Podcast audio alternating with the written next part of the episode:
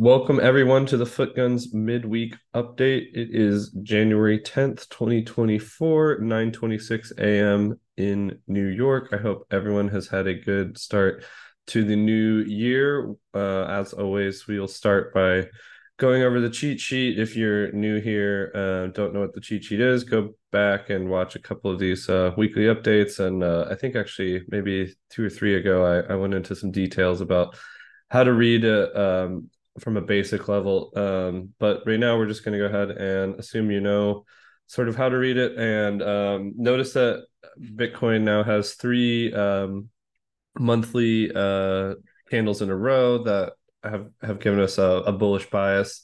Uh, resistance around forty-six eight hundred, which I think actually we ended up maybe going to forty-seven or something uh, earlier this week when uh, people were anticipating this E T F coming out this week. Uh, this is, notice this is uh, January fourth, last Thursday.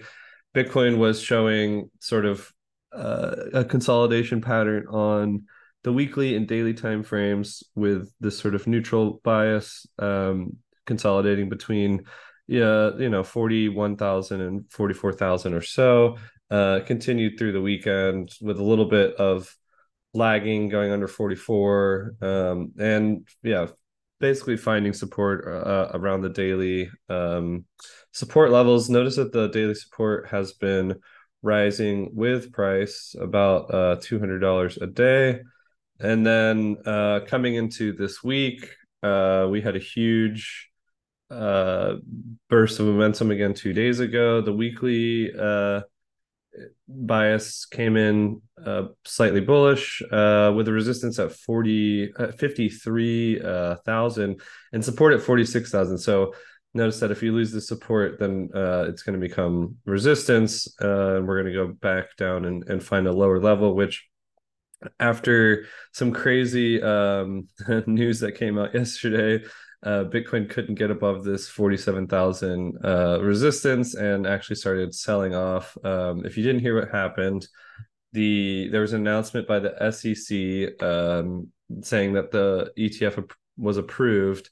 And then I guess like, I don't know, thirty minutes later or something, uh, they came out and said, oh, no, actually, we got hacked. That was uh, those were hackers posting that. Um, and so there's been all kinds of memes. This is probably one of my favorites. Uh, you know, people making fun of the fact that they weren't using two-factor authentication, which uh, this is a moment for yourself to consider adding two-factor authentication to just about every single thing that you use to log into, especially if it's something that you care about, like uh, your bank, your email, your Coinbase account, your um, Twitter, you know, uh, all these things. Uh, two-factor stops almost all of this.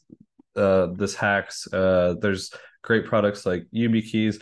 I think you can actually like use a ledger. Um, to, I would avoid using a cell phone because of SIM swaps. Um, but yeah, uh, go get yourself a a, a two-factor device like a YubiKey or something, uh, and protect yourself from getting hacked. What it what it does is it makes it where you have to have the physical device in your possession to log in. So uh, this, yeah, this hack on the S E C never would have happened uh, if they were using two-factor authentication. Um, and then this was hilarious. I mean, this this whole thing is just uh, hilarity on top of hilarity. Uh, last night, Senator Bill Hagerty uh, posted and saying, "Look, if the S E C is going to demand accountability from you know public companies, like what if?" You know, what if the S E C was a public company that got hacked and compromised in, in such a way? Um, you know, who basically who's policing them?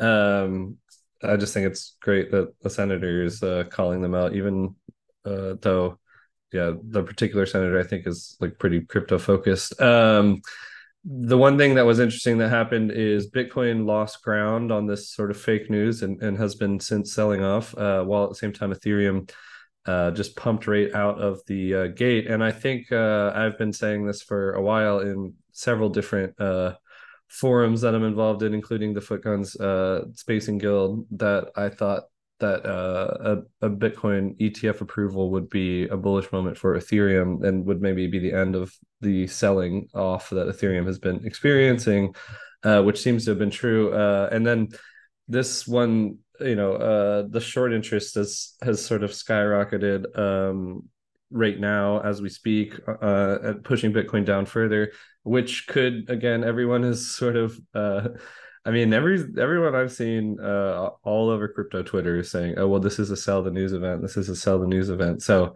um, one of the ways that it could become not a sell the news event is if the market gets, um, you know, Uh, positioned for a sell the news event. And so the if everyone's short expecting to sell the news, uh, the the opposite thing uh, can happen.